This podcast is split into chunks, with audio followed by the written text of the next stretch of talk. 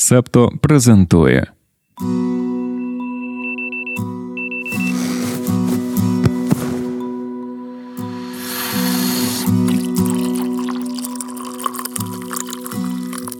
Понеділок, 4 березня 2024 року. Ринкове допіо. Випуск 215.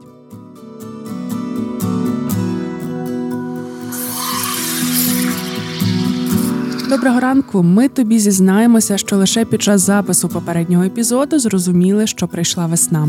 Вже березень. Ми пережили цю зиму.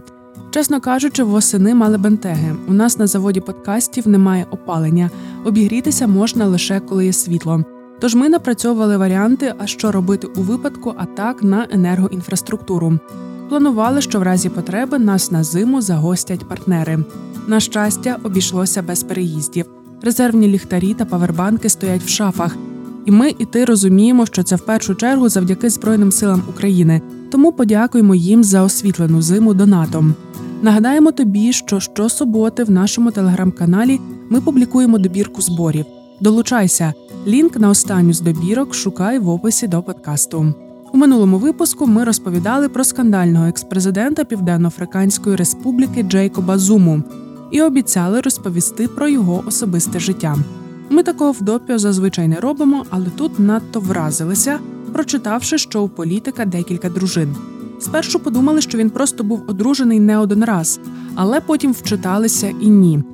Загалом у нього було шість дружин, з чотирма з них політик досі перебуває у шлюбі. Джейкоб Зума багатоженець. Так ми дізналися, що полігінія або ж багатоженство форма шлюбу, коли чоловік перебуває у шлюбному зв'язку відразу з декількома жінками, є легальним у пар, хоч з деякими нюансами. Законодавство країни визнає полігамні шлюби, але не законом про шлюб, себто їх не реєструє Міністерство внутрішніх справ. Однак такі союзи визнає звичаєве право і закон про визнання звичаєвих шлюбів. Його прийняли у 1998 році. Цей акт, окрім визнання полігамних шлюбів, також змінив правове становище жінки в пар. Закон проголосив, що дружина у звичаєвому шлюбі має такий самий правовий статус і дієздатність, як і її чоловік, включаючи можливість купувати, володіти та продавати майно, а також право укладати договори. Раніше за звичаєвим правом дружина вважалася назавжди неповнолітньою і підконтрольною своєму чоловіку. Тепер у полігамному шлюбі кожна дружина має рівні права на майно чоловіка, а чоловік відповідає за забезпечення всіх своїх дружин і дітей. У разі розлучення майно ділиться відповідно до звичаєвого права, і кожна дружина має право на рівну частку. Щодо забезпечення дружин, то Джейкоб Зума, через якого ми власне почали читати про багатоженство у пар, вислуховував від опонентів чимало претензій. Менш ніж через рік після того, як його призначили президентом, стаття державного бюджету на підтримку президентського подружжя, яка, наприклад, покриває поїздки, вдвічі перевищила показник попереднього року, коли главою держави був Кгалема Мотланте. У нього була одна дружина. Дружини Зуми по черзі подорожували з політиком, супроводжуючи його в офіційних візитах, розподіляли свій час між президентськими резиденціями. У якийсь момент на тлі громадського гніву партія Зуми, Африканський національний конгрес, на з'їзді прийняла рішення, що з державного бюджету можна покривати витрати, які стосуються лише першої дружини. Ми читали про це матеріал 2012 року на Daily Telegraph, і нас дуже повеселило формулювання у ньому, що Зума має приблизно 20 дітей. У 2014-му The Guardian уточнили інформацію та повідомили, що в політика 21 дитина. З дітьми не лише з дружинами були скандали. Під час першого року президентства політик визнав, що має позашлюбну дитину, яку народила дочка його друга. Якщо ти зараз згадуєш попередній випуск і думаєш, що йдеться про ту саму жінку, яка звинувачувала політика у зґвалтуванні, то ні. Це донька іншого друга. Зуму також звинувачували в непотизмі, кумівстві після того, як одна з його доньок у 25 років отримала високу урядову посаду керівниці апарату департаменту телекомунікацій і поштових послуг. Вона була наймолодшою серед керівників міністерських офісів. Вік не означає, що жінка була некомпетентною для цієї посади, однак прозорість призначення викликає багато питань, зокрема те, що не було оголошено відкритого конкурсу. Як Зума коментував своє особисте життя, він говорив: цитуємо. Є багато політиків з коханками та дітьми, яких вони приховують, щоб вдавати, що вони моногамні. Я віддаю перевагу бути відкритим. Я люблю своїх дружин і пишаюся своїми дітьми. Якщо полігінія це форма шлюбу, яка передбачає, що чоловік має декількох дружин, то поліандрія навпаки.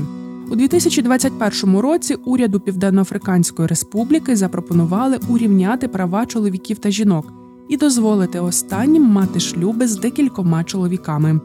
Як ти думаєш, що з цього вийшло? Дуже багато критики та нарікань від консервативних кіл. Зрештою, зайди до нас у TikTok, глянь у коментарі під відео про те, що жінки можуть бути водійками. Мабуть, щось подібне творилося у пар після пропозиції запровадити поліандрію трішки мракобісся. Минулого тижня читали про декілька соціологічних опитувань про настрої американського суспільства, зокрема щодо визнання ембріонів позаутробними дітьми та щодо міграції. Ці питання відіграють важливу роль для перебігу президентських виборів, тому ми розповімо тобі, що про це все думають американці. 66% громадян та громадянок США виступають проти того, щоб ембріони визнавали дітьми і притягували до юридичної відповідальності тих, хто їх знищує. 31% підтримує це рішення суду Алабами. Якщо дивитися в партійному розрізі, то визнання ембріонів дітьми швидко набуло резонансу серед демократів. Репродуктивні права це одна з ключових тем кампанії Джо Байдена. Щодо республіканців, то опитування показує, що настрої розділилися: 49% підтримують рішення суду і 49% проти нього. Пригадай, коли ми розповідали про те, що в Алабамі тепер клініки відмовляються здійснювати процедури ЕКЗ, то зазначали, що Трамп критикував рішення суду. Цікаво, що його конкурентка Нікі Гейлі в одному з інтерв'ю сказала, що підтримує визнання ембріонів дітьми. Що це може означати? Зважаючи на невизначеність настроїв серед виборців республіканців, питання репродуктивних прав може постати в центрі передвиборчого протистояння не лише між Байденом і Трампом, але й між Трампом та Гейлі. Опитування демонструє ще один цікавий момент: 54% американців досі не знайомі з постановою суду Алабами. Але в партійному розрізі тут теж є різниця. Протягом тижня після винесення рішення ознайомлені з ним були 65% демократів і 35% республіканців. Тепер стосовно міграції.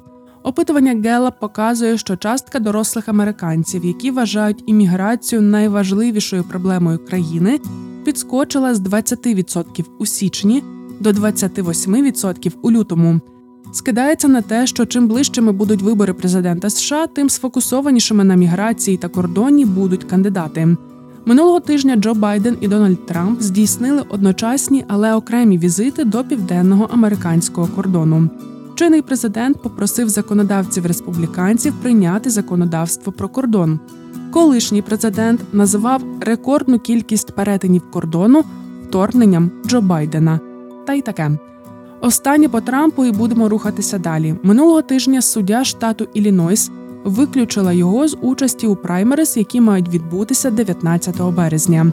Раніше подібні рішення були прийняті у штатах Мен та Колорадо. Суди покликаються на статтю Конституції, яка забороняє заколотникам обіймати державні посади. І участь Трампа в подіях навколо штурму капітолію трактують саме як заколот. Наразі виконання усіх трьох судових рішень відкладено, поки Трамп подає апеляції. Нещодавно на New York Times вийшло дуже цікаве розслідування про акаунти неповнолітніх дівчаток в інстаграм. Платформа не дозволяє дітям до 13 років реєструватися, але це можуть зробити батьки і вести так звані керовані мамами акаунти. Це виглядає як сторінка дитини, але веде її хтось з батьків. Для чого їм це потрібно? Об'єм світової креативної економіки сьогодні перевищує 250 мільярдів доларів. За даними інвестиційної компанії Goldman Sachs, американські бренди витрачають на інфлюенсерів понад 5 мільярдів доларів у рік. Йдеться не лише про дорослих інфлюенсерів. Популярні в інстаграмі діти можуть мати шестизначні доходи. Це спонукає багатьох батьків шукати онлайн слави для своїх дітей. За деякими опитуваннями у США майже кожна третя дитина у віці від 8 до 12 років мріє стати інфлюенсером. Що показало розслідування New York Times? Те, що часто починається зі спроби батьків розпочати для своєї дитини модельну або інфлюенсерську кар'єру і завоювати прихильність брендів одягу, може швидко відкрити двері у темний світ, де панують дорослі чоловіки, багато з яких мають сексуальний потяг до дітей. Видання проаналізувало 5 тисяч акаунтів, керованих мамами, які були критерії для аналізу, щонайменше 500 фоловерів та наявність на сторінці фотографій, які можна вважати відвертими, наприклад, на яких діти в облягаючому одязі чи в купальниках виконують гімнастичні вправи. Мета не надає публічної інформації про те, хто користується інстаграмом. Тому розслідувачі, щоб зрозуміти аудиторію дитячих акаунтів, використали дані аудиторських фірм Модаш і Хайп Аудітор, які оцінюють демографію підписників на основі власних алгоритмів. Вибрані 5 тисяч сторінок дівчаток мали загалом 32 мільйони зв'язків з підписниками-чоловіками. Медіа робить припущення, що великий наплив чоловічої аудиторії на дитячі сторінки може бути вигідним для сімей. Велика кількість підписників є привабливою для брендів, тож зростають шанси отримати контракти чи інші фінансові стимули. Крім того, органічна активність призводить до того, що алгоритм інстаграму просуває сторінку. Це у свою чергу приваблює ще більше підписників і загрожує зіштовхнутися з насильством. Нью-Йорк Таймс виявили, що чимало чоловіків, які слідкують за аккаунтами дівчаток, на інших платформах взагалі не приховують того, що є педофілами. На яких ж це інших платформах в Телеграмі. Розслідувачі читали переписки, і там, наприклад, такі діалоги: це як кондитерська і три смайли зі сердечками замість очей. Боже, благослови інстамам. Щодо інстамам, є ті, хто все чудово розуміють і комерціоналізують своїх доньок повністю, продають підписки на додаткові фото, відеодзвінки та одяг, який раніше носили діти. Є мами, які намагаються позбутися педофілів серед фоловерів, блокують їх та подають скарги. Але тут теж не все так просто. Не йдеться ж про одну-дві особини. Аудиторія дитячих акаунтів може бути сформованою значною мірою саме з педофілів. І тоді постає питання: якщо всіх переблокувати, то кількість підписників сильно зменшиться, і як ж тоді заробляти? Тому багато хто обирає просто продовжувати вести сторінку. Дехто таки блокує всіх. Мам залякують, їм пишуть погрози. Вони звертаються до поліції, а поліція завалена подібними справами і не може дати їм ради. Ми дуже коротко переповіли суть розслідування, воно величезне. Як завжди, в описі до подкасту залишаємо лінки на всі використані матеріали, там ти можеш знайти і матеріал New York Times. Якщо цікаво, почитай його повністю. І зверни увагу, яка цікава верстка. Зокрема, те, що фото з дитячих акаунтів не використовують, а натомість схематично показують телефон або інстаграм і словами описують, які фотографії дівчаток там можна побачити. Чи, наприклад, фото з дитячих модних показів. Воно розмите, видно лише силуети. Це якось дуже доречно і правильно виглядає. Спільноті Септо сьогодні розповімо про те, чому варто бути вічливими, спілкуючись із генеративним штучним інтелектом. Чекаємо на тебе на Patreon або BuyMeACoffee і готові надавати доступ до чату та повних епізодів ранкового допіо. Упс, цю частину можна послухати лише на Патреоні. Доєднуйтеся до спільноти, щоб отримати доступ.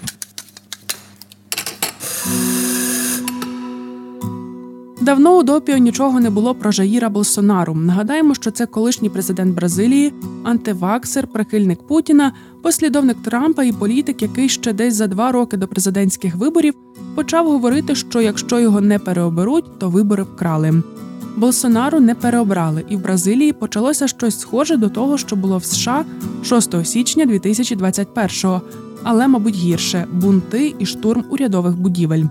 Зараз Болсонару заборонено балотуватися у президенти до 2030 року. Щодо нього триває розслідування за підозрою у змові з метою усунення від влади наступника. Трьох союзників політика заарештували, а в самого Болсонару вилучили паспорт, поки триває слідство. І це ще не все. Готуйся. Його звинувачують у переслідуванні горбатого кита. Про це пише Associated Press. У червні 2023-го соцмережами поширилося відео, на якому видно чоловіка, який катається на гідроциклі поблизу кита, і, здається, фільмує його на телефон. Ти вже, мабуть, здогадуєшся, хто цей чоловік. Федеральні прокурори заявили, що це був Болсонару. Відповідно до законодавства Бразилії, моторні судна повинні триматися на відстані не менше 100 метрів від китів та інших китоподібних. Будь-яка умисна спроба зблизитися може призвести до штрафу і позбавлення волі на строк від 2 до 5 років. За словами прокурорів, чоловік з відео був приблизно за 15 метрів від тварини. І от ми це читаємо і думаємо: ну як неадекватний в політиці, то і в житті неадекватний. А що думає про таку новину виборча база Болсонару? Що це політичне переслідування, звісно, скільки ж все таки схожого між ним і Трампом. Ми хотіли перед стіками розповісти щось добре, але розповімо щось дивне. У Сан-Франциско зацвів аморфофалус титановий, подія унікальна. Рослина цвіте раз на 7-10 років, і це дуже добре. Знаєш, як називають цю квіточку? Трупна квітка. Все через її запах. Ми тебе пожаліємо і не будемо детально описувати, що відчувають різні люди в цьому ароматі. Скажемо, що цвіте аморфофалус титановий протягом двох-трьох днів. І оскільки це трапляється дуже рідко, то перед Каліфорнійською академією наук, де він саме розквітнув, вишикувалися натовпи людей. Стіки до ранкової кави про події стисло.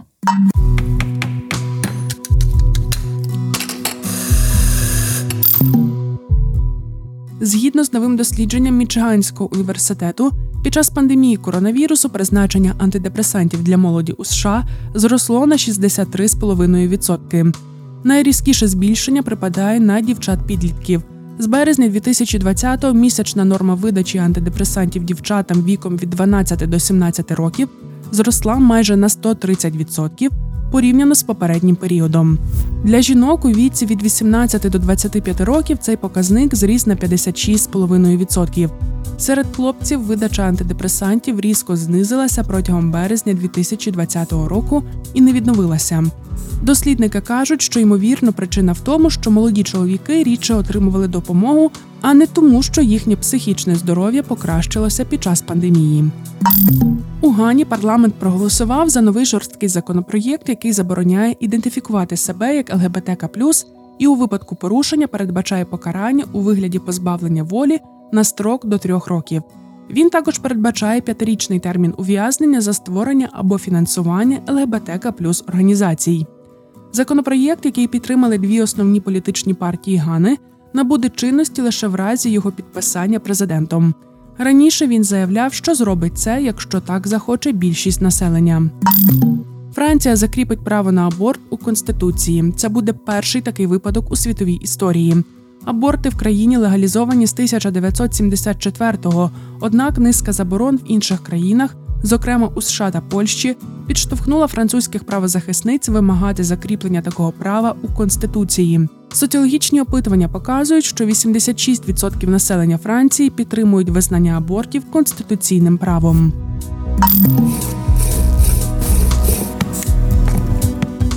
Це був 215-й випуск ранкового допіо. Мене звати Дарина Заржицька.